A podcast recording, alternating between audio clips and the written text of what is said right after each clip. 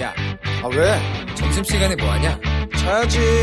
야, 그러지 말고 이거 한번 들어봐. 아, 뭔데? 지금 당장 라디오를 켜봐.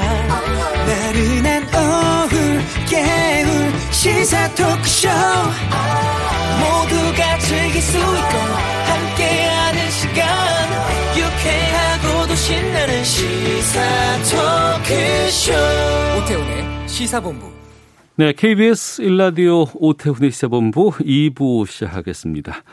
자, 방금 들어온 뉴스들 어, 듣고 출발하겠습니다. 헤드라인 뉴스 라디오 정보센터의 조진주 씨입니다.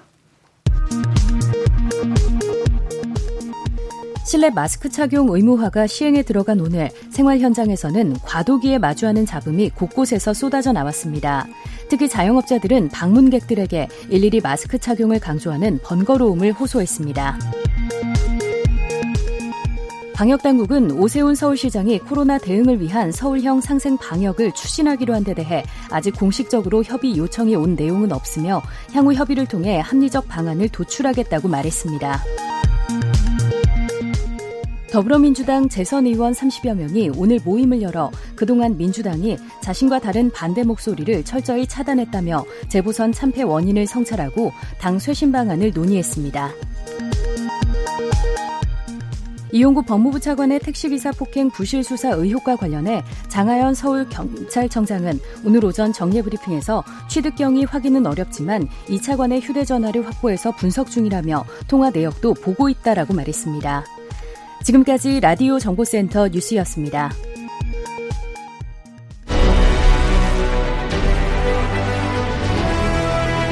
김철민의 본부 뉴스.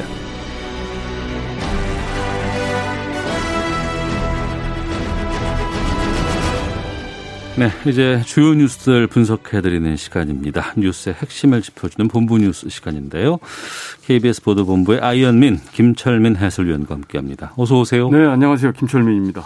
예, 지금 신규 확진자 상황이 심상치가 않아요. 계속 그러네요. 예, 주말 내내 지금 육백 명 넘었었고요. 신규 확진자가 음. 오늘은 오백팔십칠 명으로 이제 육백 명 아래로 떨어지긴 했는데 네. 이게 이제 주말 휴일 효과 때문이고.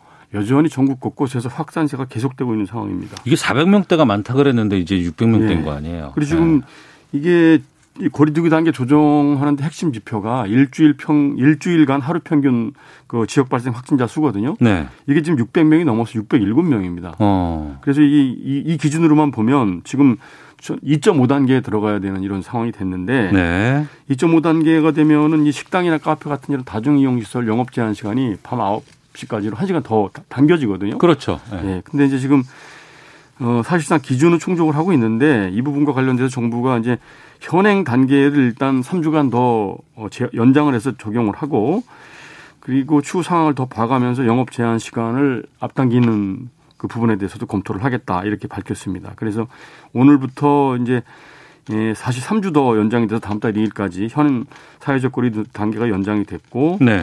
그다음에 이제 이 단계 지역 수도권하고 음. 부산이죠. 여기는 유흥시설에 대해서 오늘부터 집합금지 명령, 영업금지 조치가 이제 내려졌습니다. 지난주에 새로 취임한 그 오세훈 서울시장은 근데 이 방역을 상생 방역 이거 네. 하겠다고 지금 하는 것 같은데. 정부 방역과 지금 좀 엇나가는 발표를 했는데 뭐 서울형 거리두기라고도 하고 서울형 상생 방역이라고도 하는데 이제 이렇게 일률적인 제한을 하면은 자영업자들이나 소상공인들 희생을 너무나 강요한다. 그래서 업종별 특성을 감안해서 영업시간을 좀 다르게 적용한다. 이래서 유흥시설에 밤 열두 시까지 지금 영업을 허용을 하는 방안을 지금 서울시에서만. 열두 시까지 유흥시설은? 예, 예. 예, 예. 지금 유흥시설 수도권 못하게 하고 있는데. 못하게 하겠다는 건데 어. 이거를 뭐 이제 그 자율적으로 방역수칙을 잘 지킨다는 전제하에. 예. 그래서 뭐 씨씨티비도 설치하고 그다음에 방역관리자 그다음에 방역수칙 잘 지키고 이렇게 해서 열두 시까지는 서울 지역 유흥업소들은 뭐 영업을 하도록 뭐 하겠다 이제 이런 방침인데 그래서 뭐 규제 일변도가 아니라 민생과 방역을 모두 챙기는 뭐 상생 방역이다 이렇게 이제 패러다임을 바꾸겠다 이렇게 밝혔거든요. 음. 이에 대해서 정부가 좀 우려를 표명을 했습니다. 지금 그동안 유흥시설의 경우에 자율적으로 방역 수칙을 지킨다는 전제 아래서 그 집합금지를 해제해 왔는데 실제로는 어 방역 수칙을 위반하고 이런 사례들이 굉장히 많이 발견이 됐고 그래서 그로 인한 집단 감염도 많이 생겼기 때문에 네. 지금 당장 거리두기 단계를 격상해도 좀 부족한 이런 위기 국면이다. 음. 지금 이렇게 단계를 조정한다든지 방역수칙을 부분적으로 완화하는 이런 문제에 대해서는 그 인접적인 미치는 영향까지 다 종합적으로 감안을 해야 되기 때문에 그 중앙과 지방이 하나 돼서 방역에 전념을 해야 된다. 이렇게 좀 그 우려를 표명을 했습니다. 네. 어, 삼월 노동시장 동향 봤더니 음, 실업급여 수급자가 역대 최대로 나왔다고요? 예, 그 코로나십구 사태가 장기화되면서 이제 고용 충격이 그만큼 컸죠. 그래서 네. 실업자들이 늘어나면서 지난달 실업급여 수급자가 역대 최대 규모를 기록한 걸로 이렇게 나타났습니다. 고용노동부가 오늘 삼월 노동시장 동향을 발표를 했는데 지난달 실업급여 수급자가 모두 칠십오만 구천 명. 그래서 기존에 가장 많았을 때가 작년 칠월에 칠십삼만 명이었거든요. 네네. 그래서 역대 최대치를 경신을 했고, 그래서 이게 이제 실업급여라는 게 그 실업자들 구직활동 지원하기 위해서 고용보험기금으로 지급하는 수당이잖아요. 그렇죠. 그래서 이 지급액도 지난달에 일조 천칠백구십억 원. 음. 거의 역대 최대치에 가까이. 역대 최대치가 일조 천팔백억 원이었거든요. 그래서 네. 거의 그 육박하는 규모였고요. 이렇게 이제 구직 급여 지급액이 증가한 이유는 이제 코로나십구 사태 장기화에 따른 고용 충격, 그다음에 생계보장 기능을 강화하기 위해서 또 지급액을 좀 올리고 이런 이렇기 때문에 이렇게 이제 그 수급자도 가장 많은 규모로 늘어났고 수급액도 역대 최대 규모에 근접하는 이런 수치가 나온 걸로 분석이 됐습니다. 네. 행정법원의 판결 하나 보겠습니다. 사내, 그러니까 회사 내 동호회 예. 활동을 하다가 사망한 건 업무상 재해가 아니다. 예, 이제 회사에서 동호회 활동하시는 분들 많을 텐데 그래서 예. 이제 의미 있는 판결이 오늘 서울행정법원 행정 칠 부에서 나왔는데요. 한 이제 방송사 이제 촬영 기자가 음. 그 이제 스노클링을 하다가 이제 휴식 시간에 술을 조금 마시고 예. 그리고 이제 스노클링 하다가 결국은 이제 사망을 한 사건이 이천십팔년 팔월에 음. 강원도에서 있었는데 그 유족들이 이제 이 유족급여를 달라 그리고 장의비를 달라 이러면서 근로복지공단에 신청을 했는데 네. 이게 이제 업무상 재해다 이거죠. 그런데 이제 그 법원에서 이를 받아들이지 않은 거죠. 그래서 음. 이유가 뭐냐면 배우자 유족들 주장은 이 당시 그 사내 동호회에 회사가 연간 뭐 백여만 원 이상 활동 보조비를 지원했고 네. 동호회 활동을 할 때 차량을 제공했고 이래서 음. 사용자 관리를 받는 상태였다. 이거 수중 촬영 능력을 갖추기 위해서는 이 촬영 기자들은 이 스킨스쿠버를 해야 되는 이런 분위기였다. 그래서 이게 회사의 관리 하에 있는 이런 상황이다. 이렇게 주장을 한 건데 네. 법원에서는 이제 어떻게 판단을 했냐면 복지 혜택의 일환으로 비용 지원이나 편의 제공을 할 수가 있는 거고 오히려 다른 동호회들도 다 마찬가지다. 음. 그래서 활동 보조비라든지 촬영 제공만 갖고는 이게 업무와 관련이 있다고 볼 수 없고 네. 그다음에 이 동호회 활동 역시 자율적인 판단에 따른 것이지 사업주의 지시라든지 보고 승인 절차가 있지 않았다. 음. 그리고 이제 가입 기준도 꼭 영상 기자만 제한되지 않았고 모든 사람들이 다 이렇게 회사 내 모든 직종이 다 가입할 수 있었기 때문에 네. 꼭 영상 기자 역량 강화를 위한 목적의 동호회라고 보기 어렵다. 그래서 이거는 업무상 재해가 아니다 이렇게 판단을 내린 겁니다. 네. 아직도 이런 망언을 하는 분들이 있습니다. 예. 그 광주 민주화운동을 북한군 폭동이라고 망언을 했던 대학 교수가 있었고 예. 사과했다고요? 예. 이게 오월만 가까이 오면 이런 망언이 끊이지 않고 나오는데요.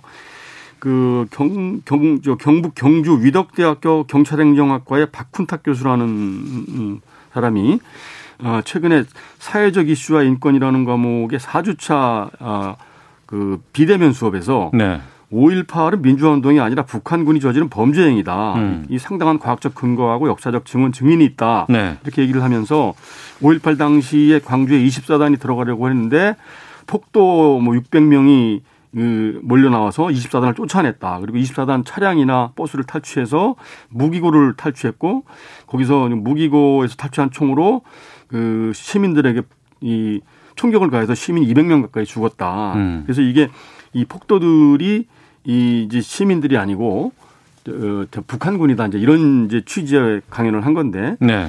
이 강연에 대해서 학생들 반발이 있다니까 이제 그 위덕대가 교원 인사회를 열어서 그 담당 교수 발언이 상당히 부적절했고 그래서 해당 교과목 수업에서 이 박 교수를 빼기로 했다. 그리고 추가로 인사위원회를 열어서 징계 조치하겠다. 이렇게 이제 학교 측이 입장을 밝혔고요. 예. 그리고 이제 그 이후에 이제 총학생회가 이 박 교수 측하고 계속 이제 얘기를 했는데 결국은 그 박 교수가 오늘 사과문을 총학생회를 통해서 공개를 했습니다. 그래서 사과문을 올리고 사과 영상까지 올렸습니다. 그래서 어, 어떤 해명과 이유, 이유로도 상처받은 국민들이나 오일팔 관계자분들 또 위덕대학교 구성원들의 분노와 아픔, 슬픔을 대신할 수 없다. 고개 숙여 사과드린다. 이러면서 이제 그 많은 국민한테 상처를 준 거에 대해서 진심으로 사죄드리고 모든 대외 활동을 잠정 중단하고 개인적인 성찰의 시간을 갖겠다 이렇게 공식적으로 사과를 했습니다. 네, 하나만 더 보겠습니다. 네. 검찰이 민주당 이상직 의원 딸. 예. 이상직 의원이 지금 이스타항공 창업주인데 예. 이게 좀 아 무소속이 됐죠 지금은 예, 무소속이죠. 예. 지금 이제 특가법상 횡령 배임 혐의로 지금 구속영장이 청구돼 있는 상태인데 예. 지금 그 딸이 몰든 고급 외제차에도 이게 회사 돈이 유용된 정황을 이제 검찰이 포착을 한 걸로 예, 전해지고 있습니다. 전주지검에서 이제 나오는 기사인데 네. 그 딸이 포르쉐 승용차를 몰고 있는데. 이 포르쉐 승용차를 모는데 필요한 차량 보험금 보증금 명목으로 일억 천만 원가량이 회사 돈으로 지급이 됐고 또 이 딸이 거주하는 그 오피스텔 보증금도 회사 돈으로 나간 정황이 이제 포착이 돼서 네. 검찰이 지금 기자 추적을 하는 등 수사를 하고 있다는 소식이 들어왔습니다. 음, 알겠습니다. 자, 이 소식까지 듣도록 하겠습니다. 본부 뉴스 케이비에스 보도본부의 김철민 해설위원과 함께했습니다. 고맙습니다. 네, 고맙습니다.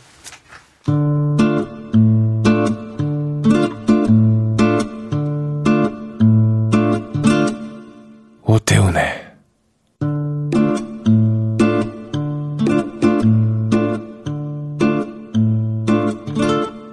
시사본부.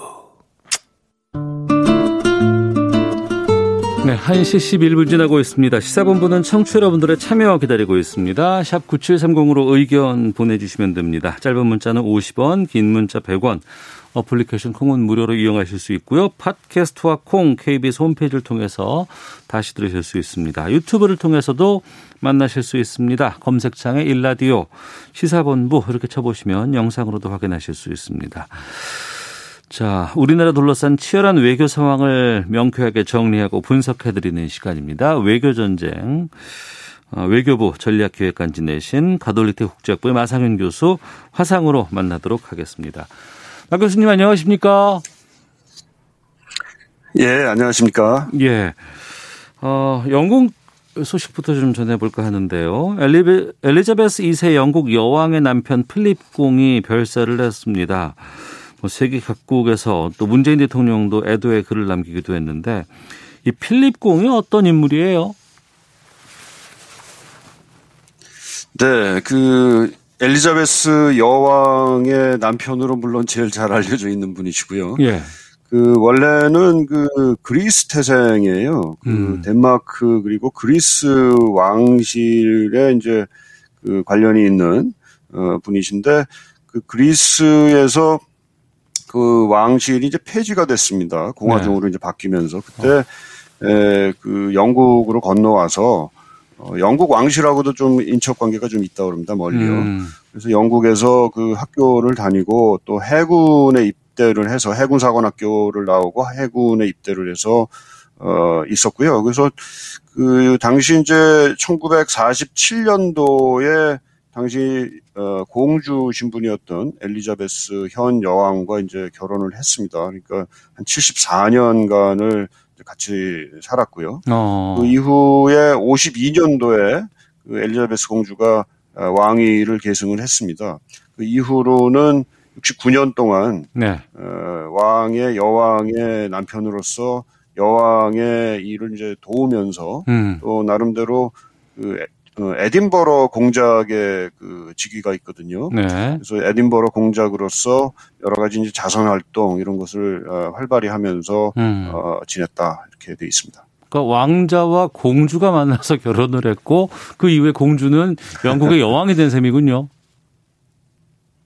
그렇습니다. 어. 그 좀 그 로맨스가 좀 있다고 합니다. 그 어, 이 필립 공이 어, 이제 덴마크 그리고 이제 그리스 쪽의 이제 왕실의 일원이었는데 이제 그리스에서 이제 영국으로 넘어와서는 음. 뭐 그 당장 자기가 이제 왕실의 일원은 아니죠. 다만 이제 그 유럽의 그 왕실로서의 그 왕손으로서 왕 그 왕실 패밀리로서의 그 어 관계가 있었던 그 정도였는데 그 마침 그 영 그 해군사관학교에서 이제 그 어, 있을 때에, 그, 엘리자베스 공주가, 그, 어, 해군사관학교를 방문한 일이 있었다고 합니다. 그때, 그 마침 이 필립공이 엘리자베스 공주를 안내하는 역할을 했었다 그러고요. 음. 그 이후로 두 분의 이제 사이가 로맨스를 시작하면서 뭐 편지도 계속 교환하고 그러면서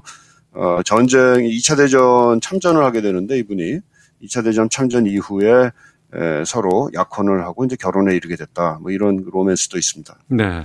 장례식 이제 앞두고 있는데 지금 그 해리 왕자와 왕실 사이가 틀어졌다. 이 보도 많이 나오면서 지금 장례식에 이 왕자가 참석할 수 있을까? 이런 보도들 나오고 있습니다. 어떻게 보세요? 예, 버킹엄 궁에서 이제 발표를 했습니다. 그 문제와 관련해서. 그래서 음. 해리 왕자는 그 사월 십칠일 이번 주 토요일이 되는데요. 이제 그 자기 이제 할아버지가 되시겠죠. 할아버지 장례식에 참석을 하기로 했고요. 다만 그 왕손비 그러니까 해리 왕자의 부인이죠. 마클은 지금 그 아기를 임신을 했는데요. 건강상의 이유로 그 미국에서 영국까지 이제 그 장거리 여행을 하는 게 좀 어려울 수 있다 해서 어, 왕손비인 마클은 참석을 안 하는 걸로 지금 발표가 돼 있습니다. 네.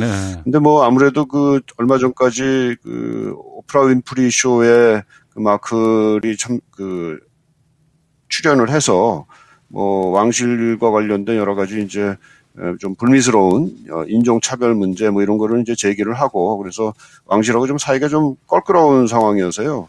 이것도 좀 아마 감안이 되지 않았을까 불참하는데 이런 생각이 듭니다. 네, 알겠습니다.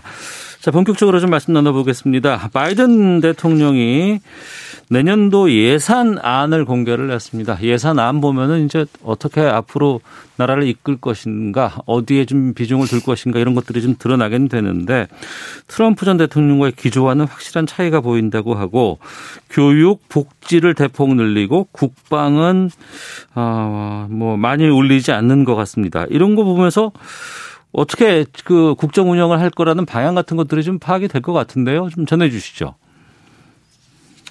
네, 그렇습니다. 어, 트럼프 행정부 시절에 예산에 포함이 돼 있던 예를 들자면 그 멕시코하고의 국경 장벽을 건설하는 거 이런 것은 이제 전액 삭감이 삭제가 돼 있고요. 어, 말씀하신 대로 교육 그리고 복지 관련된 예산이 대폭 어, 늘어난 것이 있습니다.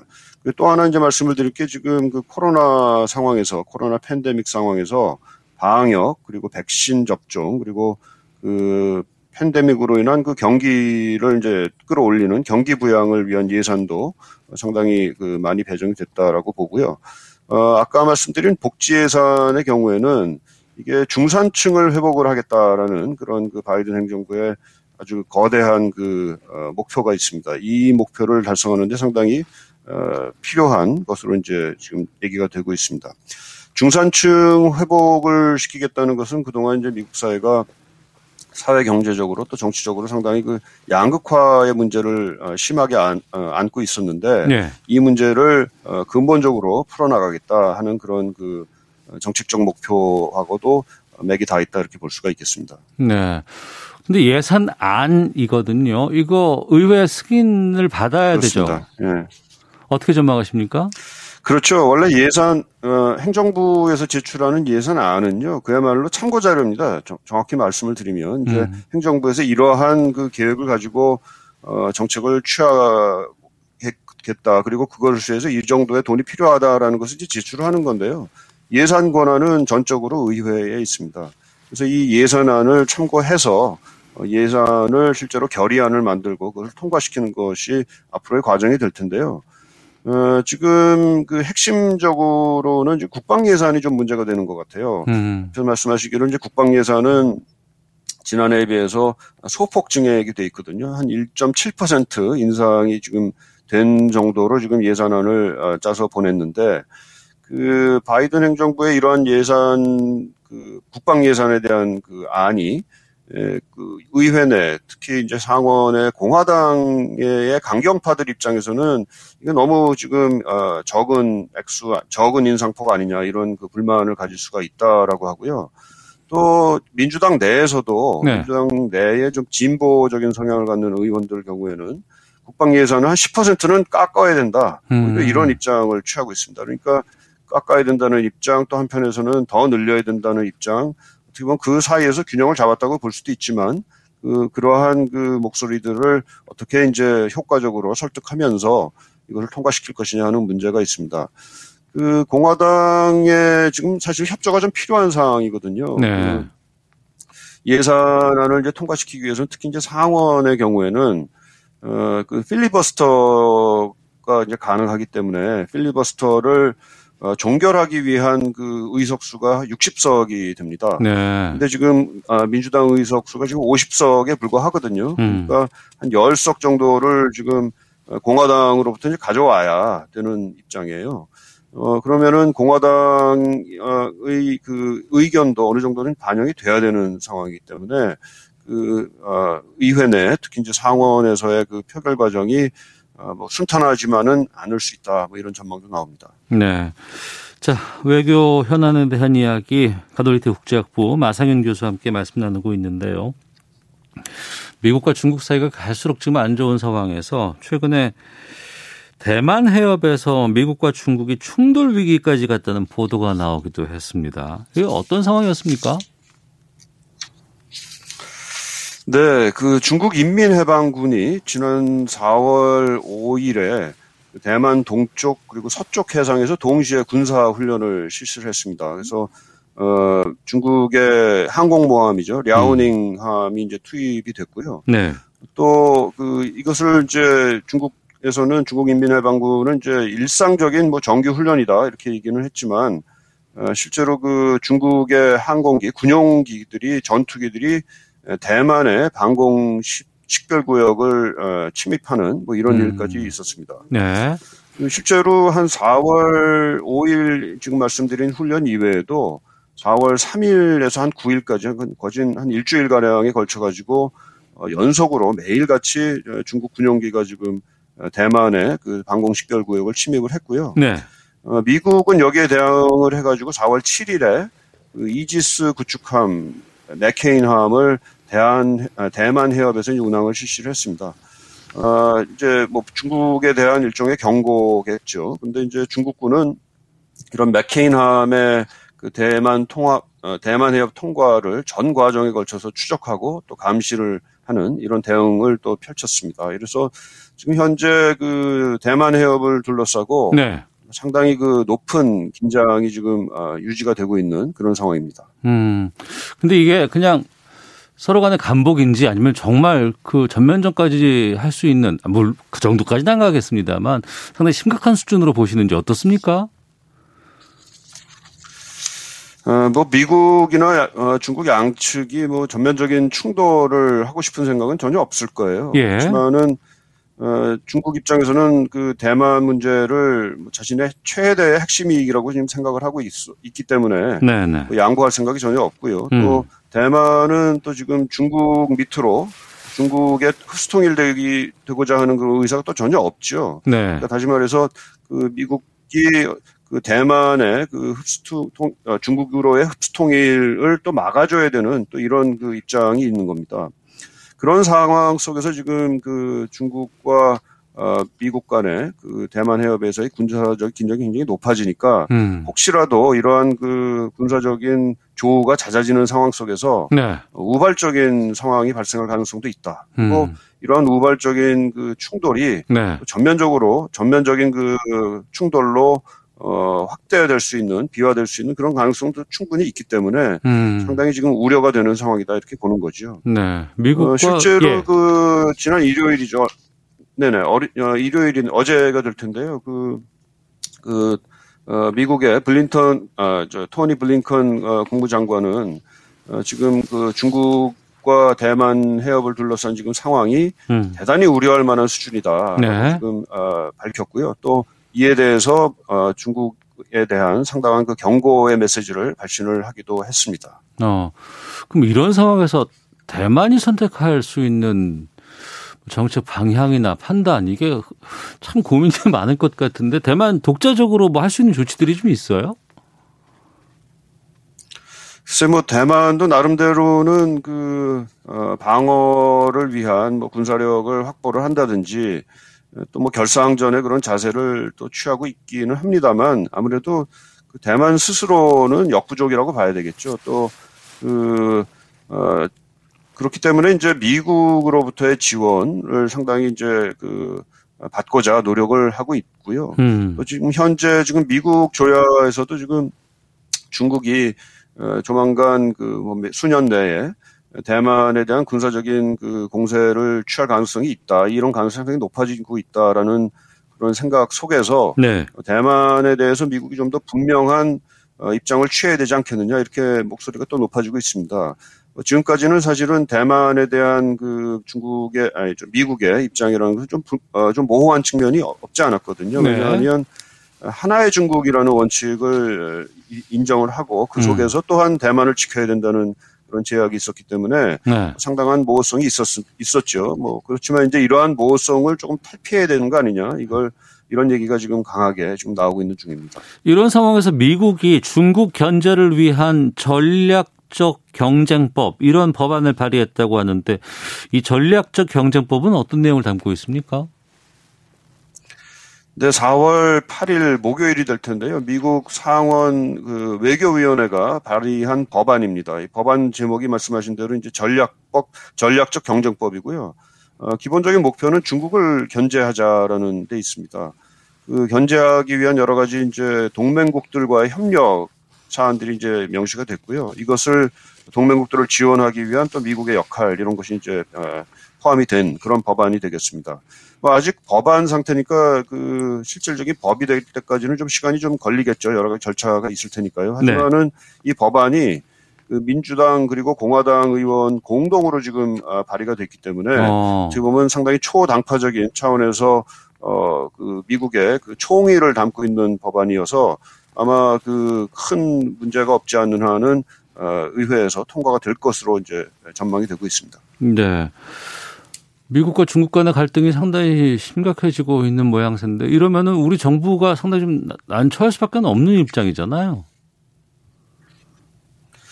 예, 우리는 뭐 중국과는 이제 경제적인 관계가 굉장히 가, 어, 밀접하고 또 미국과는 무엇보다도 바꿀 수 없는 구, 어, 동맹 관계에 있기 때문에 네. 뭐 상당히 난처한 입장이지요. 어, 또 그렇기 때문에 어떻게 보면은 그 동북아 지역에서 서로 화해 협력할 수 있는 그런 지역적인 질서를 만들어가는 건 가장 뭐 어, 바람직합니다.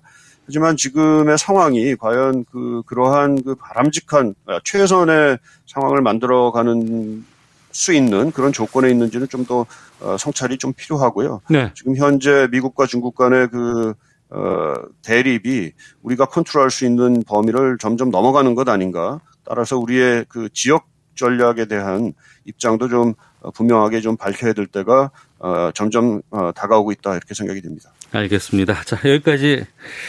듣도록 하죠. 지금까지 외교전쟁 가톨릭대 국제학부의 마상윤 교수와 함께했습니다. 말씀 고맙습니다.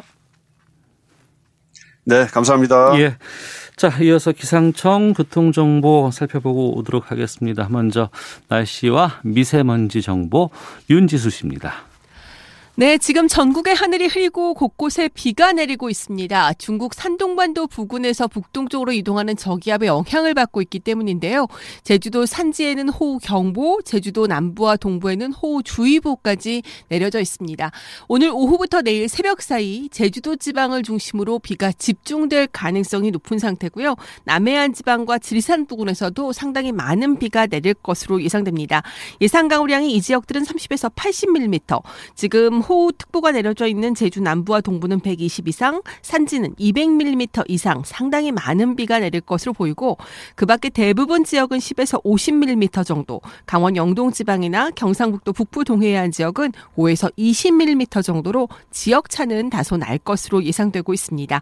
이번 비는 내일 새벽에 대부분 그칠 것으로 보이고요. 경기 동부나 강원 영서 지역, 충청권 내륙과 전라북도, 경상북도 북부 내륙 지역에서는 오전까지는 약하게 좀 더 이어지다가 내일 오후가 되면 구름이 모두 걷히고 맑은 날씨가 될 것으로 예상됩니다. 비와 함께 바람이 거세게 불 텐데 이미 호우특보가 제주도 지방과 남해안 일부 지역에 내려져 있고요. 경상권 해안 지역으로도 호우특보 내려질 것 강풍특보가 내려질 것으로 보입니다. 이 때문에 바람이 태풍 못지않은 아주 강한 바람이 불겠고 그 밖에 해안 지역과 남부 내륙 지역, 강원도 산간 지역도 바람이 다소 강하게 분다는 점 염두에 두시는 것이 좋겠습니다. 비와 바람 덕분에 미세먼지 상황은 나쁘지 않습니다. 지금 서울의 초미세먼지 농도는 일 세제곱미터당 십사 마이크로그램, 미세먼지는 삼십일 마이크로그램으로 보통이거나 좋은 단계를 보이고 있고요. 오늘과 내일 비슷한 상황은 이어질 것으로 보고 있습니다. 지금 서울 기온은 십육 점 육 도고 지금까지 내린 비의 양은 영 점 일 밀리미터입니다. 지금까지 날씨와 미세먼지 정보였습니다. 다음은 이 시각 교통 상황 알아보겠습니다. 케이비에스 교통정보센터의 임초희 씨입니다. 네, 이 시각 교통정보입니다. 전국 대부분 지역에 비가 오면서 운행 여건도 좋지 않습니다. 빗길 교통안전에 유의하시고요.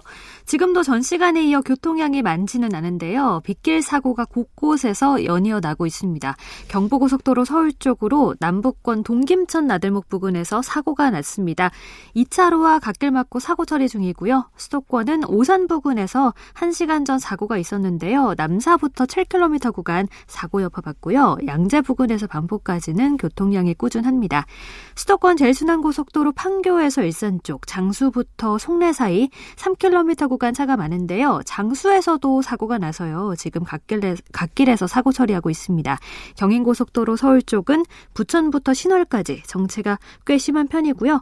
서울 시내는 올림픽대로 잠실 쪽 전 구간 수월하고요. 반대 공항 방면은 동호대교에서 동작대교까지 교통량이 늘었습니다. 강변북로 일산 쪽은 한남대교부터 한 한강, 한강대교까지 제속도 못 내고 있습니다. 케이비에스 교통정보센터였습니다.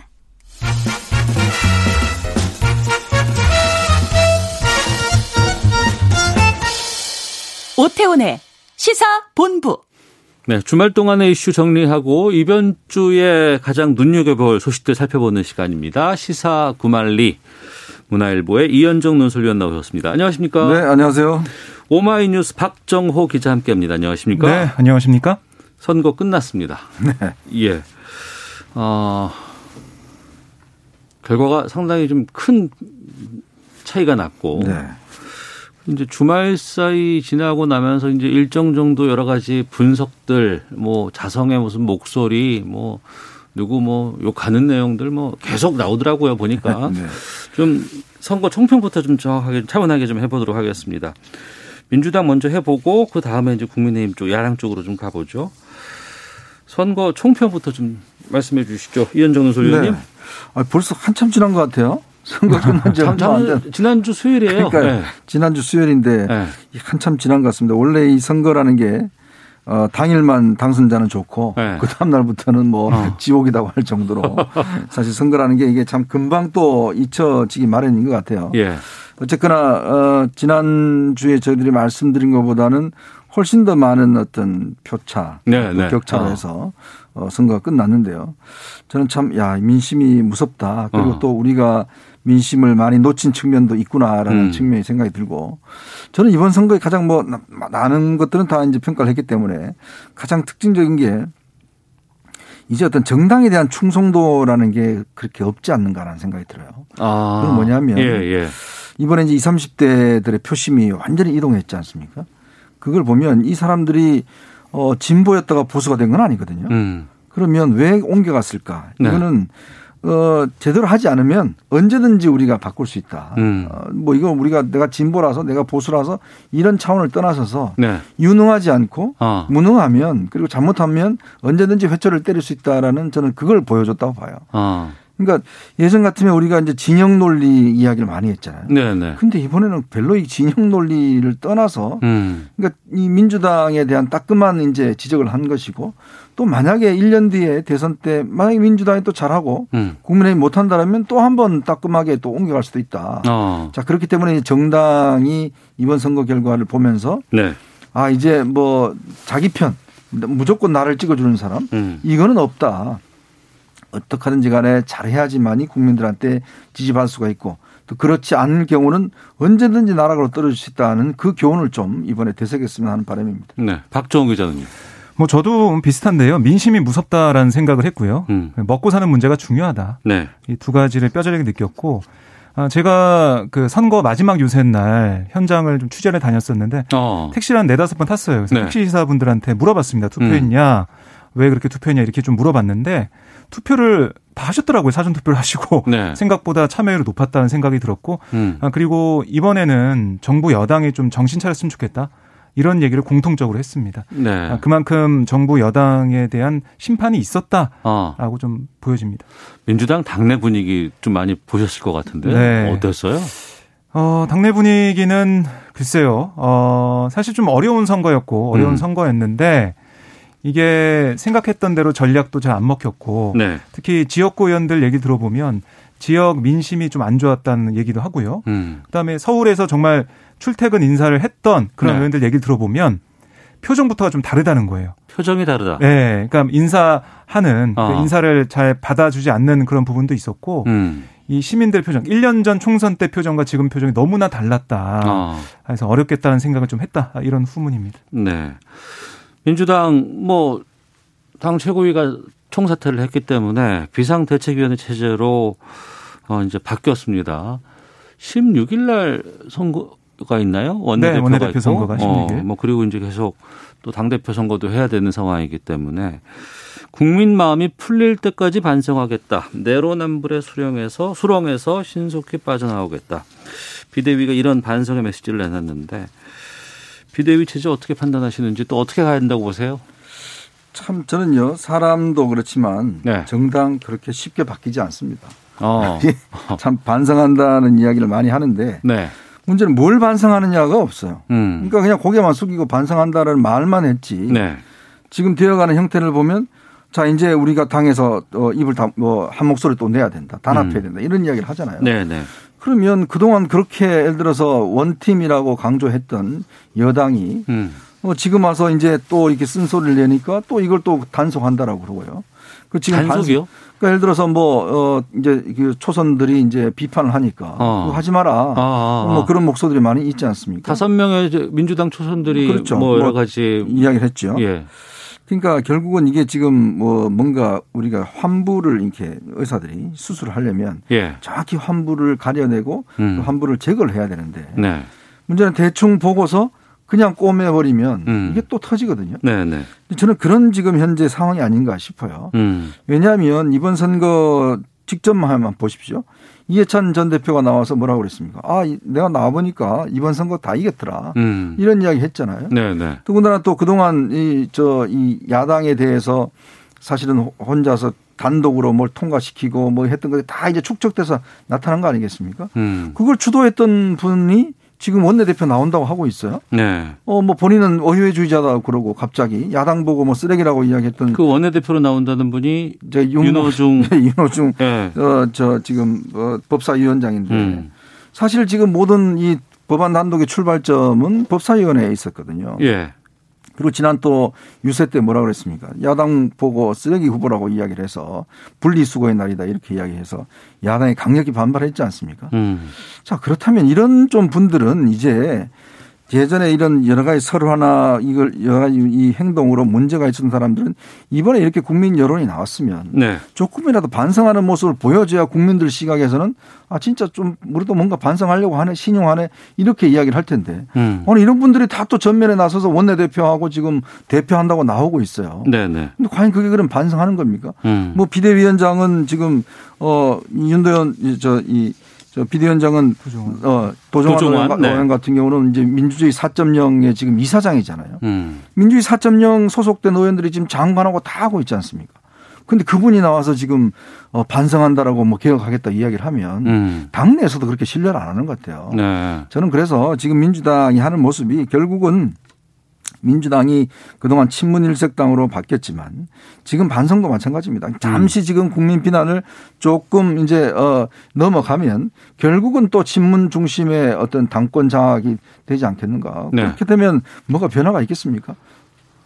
말씀을 들어보니까 그 부분인 것 같아요. 앞서 초선 의원들 얘기도 좀 해 주셨습니다만 그러니까 뭐 지금 계속해서 진단을 좀 달리 보고 있는 부분들이 있는 것 같은데 그러니까 조국 전 장관 사태에 대한 뭐 반성이라든가 인사 비판 네. 그리고 또 이제 협치하지 않는 것 일방적인 독주 이렇게 진단을 하는 것이 있는가 하면 아니다. 백팔십 석을 그렇게 해서 줬는데 그걸 일하라고 줬는데 제대로 해, 그걸 행하지 않았다라는 강성또 비판도 좀 나오고 있거든요. 박정호 기자 어떻습니까?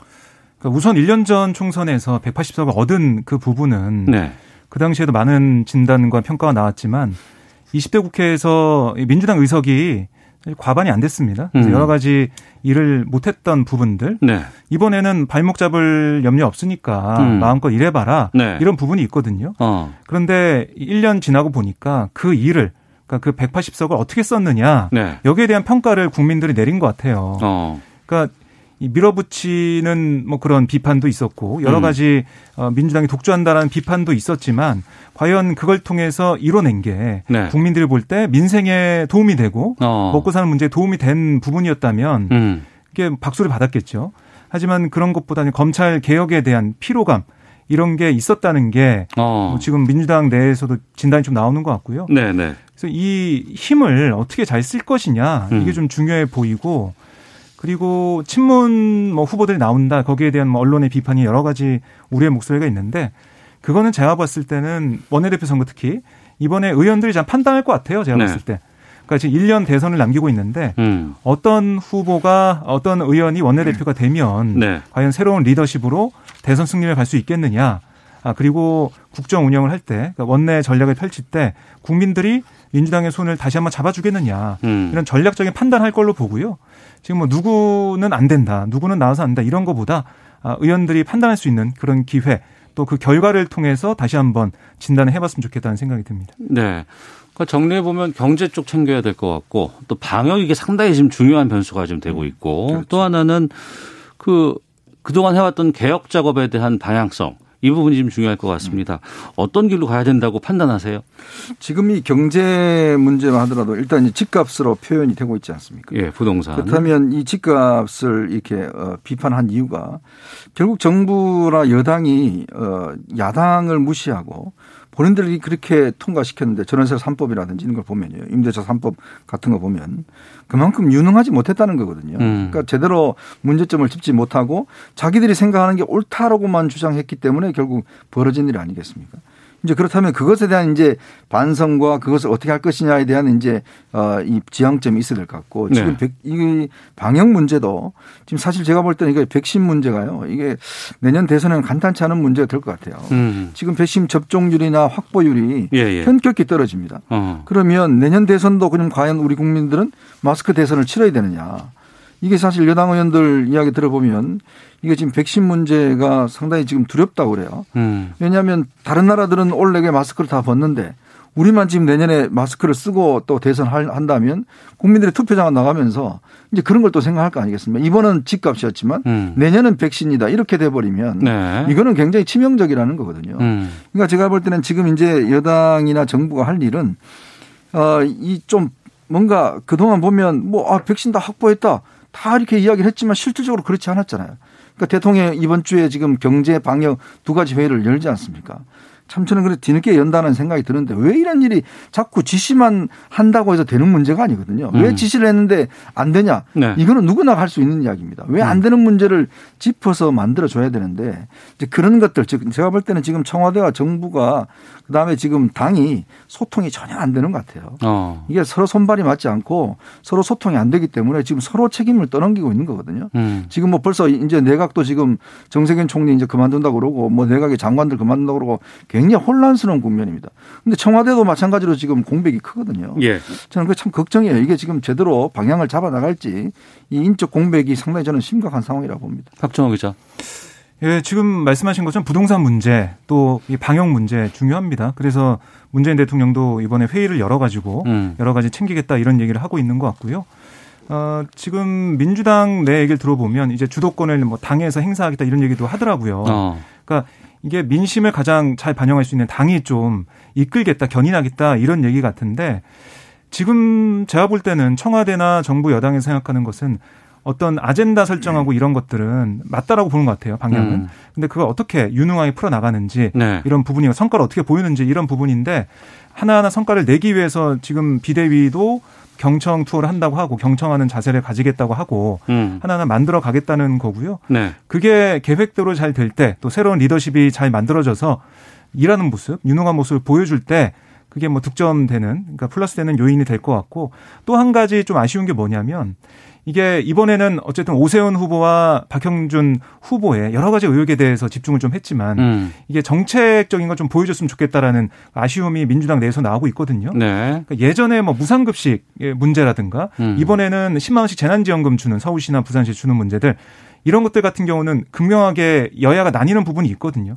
이런 아젠다를 가지고 와서 국민들한테 좀 지지를 받는 국민을 설득해내는 이런 모습을 좀 보였다면 이 선거가 이렇게까지 어렵지 않았을 것 같다는 생각을 하는데 그러기에는 시간도 좀 부족했고 네. 엘에이치 사태라는 게 너무 세기 때문에 셌기 때문에 이런 게 다 복합적으로 지금 다 중첩이 되면서 크게 졌지만은 앞으로 일 년 동안에는 국민들이 볼 때 아 이건 정말 추, 추진해야 된다 이렇게 생각하는 국민들이 좀 많은 하지만 야당은 또 반대하면서 여러 가지 글쎄요 이 여야가 좀 어, 나눠서 생각할 수 있는 부분들 그 대척하는 지점이 분명한 이런 아젠다를 좀 발굴해서 네. 국민들의 설득하는 국민을 설득하는 작업이 있으면 좋겠다라는 얘기를 하더라고요. 음. 국민의힘 쪽으로 좀 건너가 보도록 하겠습니다. 지금 표정 관리 좀 하고 있는 것 같아요. 국민의힘은 또 좀 조심스러운 부분들도 좀 있고 당장의 국민의힘은 뭐 선거에서는 이겼습니다만 지금 차기 당권 경쟁으로 지금 들어가는 모양새거든요. 김종인 그렇죠. 비대위원장이 사퇴를 하고 당을 어떻게 또 내년 대선까지 누가 또 책임지고 음. 가야 되는데 어떻게 보세요? 지금 뭐 일단 당권에 나서겠다는 분들이 꽤 많이 있습니다. 많다면서요? 어, 네, 뭐 정말 숫자는 한 열 명 가량 뭐 된다라고 이야기를 하는데 당 대표 출마하신 네, 분들이 당 대표 하는 사람들만. 어. 저는 이번 선거의 승리에 대한 정말 원인을 김종인 네. 위원장이 마지막으로 일가를 하면서 떠났지 않습니까? 저는 거기에 해답이 있다고 봅니다. 이거는 어. 지금 국민의힘의 승리가 아니라는 거거든요. 네. 결국은 반사이익이고 음. 결국 민주당한테 따끔하게 질책을 하는 것이고 아, 승리가 아닌 것이지. 반사이익을 얻은 그렇죠. 것이다. 국민의힘은 어떤 면에서 보면 민주당을 따끔하게 회초리 때리기 위해서 하나의 수단인 것뿐이죠. 음. 그렇다고 국민들이 지금 민, 국민의힘에 전적인 지지를 보내고 있는가? 네. 저는 그래서 지금 일부 그 당 중진들이 보이고 있는 행태를 보면 음. 아, 아직도 이게 정신 차려야 될 부분이 많구나라는 생각이 들어요. 저는 그러면 지금 이번에 표심을 한번 보시면요. 네. 저는 정치 제가 오랫동안 이렇게 정치를 봐왔지만 정치의 근본 틀이 지금 바뀌고 있는 것 같아요. 틀이 바뀐다. 자, 왜냐하면 예. 우리가 그동안 보면 어, 연령층 뭐 한 오십 대 이상은 뭐 보수적이고 이십, 삼십 대는 진보적이고 뭐 이런 이제 고정 틀이 있었잖아요. 예, 예. 근데 지금은 다 그게 없어져 버렸어요. 음. 자, 이십 대, 삼십 대가 육십 대와 동조해 버립니다. 네. 그리고 사십 대가 고립되어 버려요. 음. 그리고 이제 지금 이십 대가 어떠면 정치적으로 이제는 굉장히 중요한 스윙 보터가 되어 버렸어요. 네, 네. 우리가 그동안 스윙 보터라 그러면 사십 대 뭐 이렇게 어, 이야기를 했는데 네. 이제 이십, 삼십 대가 움직여 버리면 뭐 칠십 퍼센트 거의 뭐 표에 보면 칠십 퍼센트 이상씩 몰아줘 버리잖아요. 음. 그럼 이거는 굉장히 큰 변화고 네. 이 요구는 뭐냐면 정당이 이제 당신도 좀 바꿔야 된다. 음. 이제 뭐 예를 들어서 서열순으로 무슨 뭐 당대표하고 선수가 높으면 뭐 원내대표하고 이런 게 아니라 네. 이제는 뭔가 국민들의 요구를 재빨리 수용할 수 있고 잘할 수 있는 그런 시스템으로 가야 된다. 이걸 지금 요구하고 있는 거거든요. 음. 저는 그런 면에서 지금 국민의힘이 이번에 당대표도 뭐 원내대표 하던 분들 뭐 몇몇 이렇게 술잡혀 있는데 오히려 정말 이걸 하려면 저는 완전히 당을 유럽식이나 이런 걸로 바꿔서 정말 네. 사십 대, 삼십 대 대표가 나올 수 있다고 봐요. 어. 초선 대표가 나와야 된다고 봅니다. 예. 그렇게 되면 국민들 입장에서 보면 이 정당이 이제는 좀 구각을 탈피하는구나 라는 어. 느낌들을 가질 수가 있는 거거든요. 그렇게 해서 전국을 주도하려면 저는 야당이 음. 획기적인 실험을 해야 된다. 이번 음. 전당대회에. 단순히 그냥 예전에 타성에 막혀서 자 이겼으니까 이제 뭐 오선, 사선 중진들이 당대표 하라. 네. 이런 문법으로 가면 저는 내년 대선도 어렵지 않을까라는 생각이 들어요. 네. 이현정 의원께서는 획기적인 실험을 국민의힘에서 해야 된다라고 이제 말씀을 하시는데 또 국민의힘과 획기적인 실험 이게 매치가 좀 잘 안 되는 부분들이 좀 있어서 박정호 기자는 어떻게 보고 계세요? 뜨거운 얼음 같습니다. 그러니까 김종인 위원장의 리더십이 워낙에 확고했기 때문에 아. 이 그걸 뛰어넘을 수 있는 모습을 좀 보여주느냐 이게 예. 좀 중요해 보여요. 어. 그러니까 사람이 어떤 큰 자극을 받게 되면 그 다음에 오는 자극이 좀 세더라도 별로 예. 못 느끼잖아요. 김종인 위원장을 뛰어넘을 수 있는 리더십을 세울 수 있냐 이런 문제인데 음. 제가 볼 때는 좀 쉽지 않아 보이거든요. 네네. 그리고 지금부터 뭐 조경태, 뭐 주호영 의원 등등 해가지고 이 영남권에 대한 비판하는 초선 의원들에게 각을 또 세우는 모습을 좀 보이고 있단 말이죠. 음. 그러니까 김종인 위원장이 얘기했던 뭐 지역주의, 그러니까 이른바 영남당으로 돌이켜 돌아가는 그런 모습 네. 이게 좀 나올 가능성이 크다. 그러니까 지금 초선 의원들이 계속해서 정풍운동 뭐 이런 얘기가 나올 정도로 당을 바꾸려고 하고 있고 뭐 최고위원 출마도 좀 생각하고 있고 하고 있지만 쉽게 국민의힘이 바뀌겠느냐 음. 이런 생각이 들고요. 어, 만약에 국민의힘을 좀 다 제어할 수 있는 그 리더십이 안 만들어진다면 우리가 예전에 봐왔던 국민의힘의 모습 좀 어, 약간 좀 보수적으로 회귀하거나 이공삼공과 좀 괴리되는 그런 모습들, 특히 민주당에서 어떤 정책적인 아젠다를 선점하고 나왔을 때 거기에 대해서 무조건 또 반대하는 모습을 보일 수도 있다는 생각이 들더라고요. 네. 이번에 지도부가 어떻게 되느냐에 따라서. 음. 그러니까 지금 선거 승리보다 더 중요한 시기에 지금 국민의힘이 와 있다는 생각이 듭니다. 네. 그러면 지금 이제 물러난 김종인 전 비대위원장. 네. 그리고 안철수 국민의당 대표가 네. 있고 또 홍준표 무소속 그렇죠. 의원이 있고 지금 야권 범야권에서는 지금 지지율로 본다 그러면 윤석열 전 검찰총장이 상당히 앞서가고 있는 상황에서 네. 이 또 국민의힘 외에 범야권은 지금 어떤 방향이 보일까요? 네. 제가 말씀드렸잖아요. 딱 하루 좋다고. 그다음부터는 이제 복잡한 방정식을 풀어야 되는 게 옵니다. 네. 자, 벌써 이제 안철수 국민의당 대표는 조금씩 거리를 두려고 그래요. 아. 왜 그렇겠습니까? 이제 문제는 뭐냐면 아, 선거에 내가 기여를 많이 했는데 음. 거기에 합당한 지분을 주라. 네. 뭐 이거 아니겠어요? 결국은 뭐 반반 나 오십 대 오십 하자 뭐 이런 요구가 그러니까 김종인 위원장이 안철수 대표를 아주 그냥 강하게 비난하고 있지 않습니까? 음. 지금 서울시 뭐 공동 경영 같은 경우도 지금 조금씩 한 발 빼는 것이고 뭐 그런 걸 보면 이제 아마 밀당이 있을 겁니다. 네. 이렇게 어떻게 그다음에 전당대회를 합당 후에 하느냐 합당 전에 하느냐 음. 뭐 이걸 두고도 또 지금 당내에서 지금 시끄러워요. 네. 그리고 그렇다면 윤석열 전 총장이 지금 그러면 이런 식의 정당에 들어갈 수가 있겠어요? 음. 저는 지금 당분간은 어렵다고 봐요. 어. 그러니까 뭔가 국민의힘이 뭔가 확장력을 보이고 뭔가 어떤 새로운 모습으로 보이, 보여야지만이 시너지 효과가 있는 거 아니에요? 예, 예. 근데 지금 저렇게 뭐 당권 가지고 경쟁하고 뭘 하는데 거기 들어가면 어. 윤 전 총장이 가지고 있었던 이미지나 이런 것들이 희석될 수가 있는 거거든요. 예. 그렇다면 저는 제가 볼 때는 김종인 위원장의 아, 컴백도 저는 생각해 볼 수가 있다고 봐요. 컴백. 그러면 그 범야권을 아우르는 사람으로 김종인 위원장이 컴백할 수도 있다. 그러니까 예를 들어서 당이 이제 그런 식이죠. 이제 당대표는 뽑는데 네. 이제 사실은 선거 이제 대선이 있기 때문에 그렇죠. 당은 그다음부터는 선대위나 이런 체제로 가버립니다. 아. 그러면 이제 김종인 위원장이 선대위를 맡아서 아. 대권 후보를 당신이 좀 뭔가 해봐라 이런 네. 식으로 돼버리면 또 다른 이제 대안이 되겠죠. 음. 그러니까 저는 지금의 민주당의 중진들의 능력이 이걸 지금 뭔가 하나를 아우를 수 있는 리더십이 솔직히 없어요. 다 분산돼 있고 다 이제 뭐 지금 만약 홍준표 전 대표 당에 국민의힘? 들어오면 예, 예. 국민의힘 어 저 당에 들어오면 가만히 계시겠습니까? 음. 뭐 계속 이야기를 하시겠죠. 예. 이제 그러다면 이게 지금 한 한 달 되면 효과 싹 사라지거든요. 아. 그렇기 때문에 아마 이게 지금 굉장히 중요. 제가 그래서 아까 말씀드렸던 개혁을 오히려 그렇게 주도를 하고 대선은 대선대로. 이렇게 펼쳐 나가야지만이 뭔가 국민적 관심을 끌 수 있지 않느냐 이제 음. 그 대안들을 말씀드린 겁니다. 네, 박정호 기자는요. 네, 금태섭 전 의원이 자기는 국민의힘에 안 들어가겠다라고 얘기를 했더라고요. 아, 오늘 그랬더라고요, 네, 진짜. 네. 그걸 보더라도 국민의힘의 모습, 과거로 회귀할 가능성이 높다라는 판단하는 것 같아요. 음. 또 안철수 대표도 물론 지분 싸움도 있겠지만 당협위원장 몇 명 뭐 가질지 이런 것도 있겠지만. 상을 보는 것 같아요. 네. 그러니까 윤석열 전 총장이 어떻게 결정할 것이냐. 음. 그러면 나는 어떻게 해야지 국민의힘에 들어가는 게 나을지 아니면은 제삼지대에서 뭔가 함께 손을 잡고 그 밖의 세력을 규합하는 게 나을지 좀 보고 있는 것 같거든요. 네. 향후 대선을 앞두고.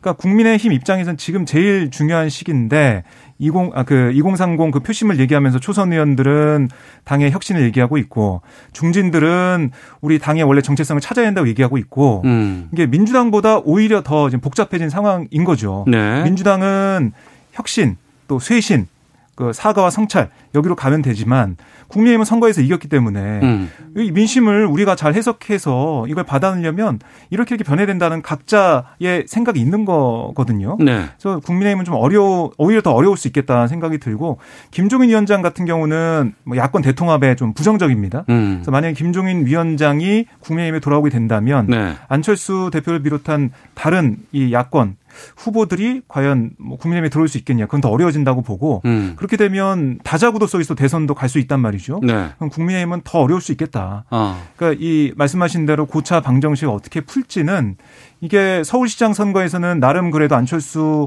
후보를 비롯해서 희생하는 모습 다들 보였단 말이죠. 네네. 근데 대선을 앞두고는 오히려 좀 더 국민의힘이 욕심을 좀 드러내고 있는 게 아닌가 이런 생각이 음. 듭니다. 내년 대선이 삼월 구일이죠? 삼 구 대선입니다. 네, 삼 구 대선입니다. 십일 개월 정도밖에 안 남았는데 그때까지 뭐 변수가 어마어마하게 많습니다. 참 정치 모르겠습니다. 십일 개월이면요 뭐 뭐든지 다 할 겁니다. 예. 자, 시사구말리 마치겠습니다. 두 분 고맙습니다. 감사합니다. 고맙습니다. 예, 오태훈의 시사본부도 인사드리겠습니다. 내일 뵙겠습니다. 안녕히 계십시오.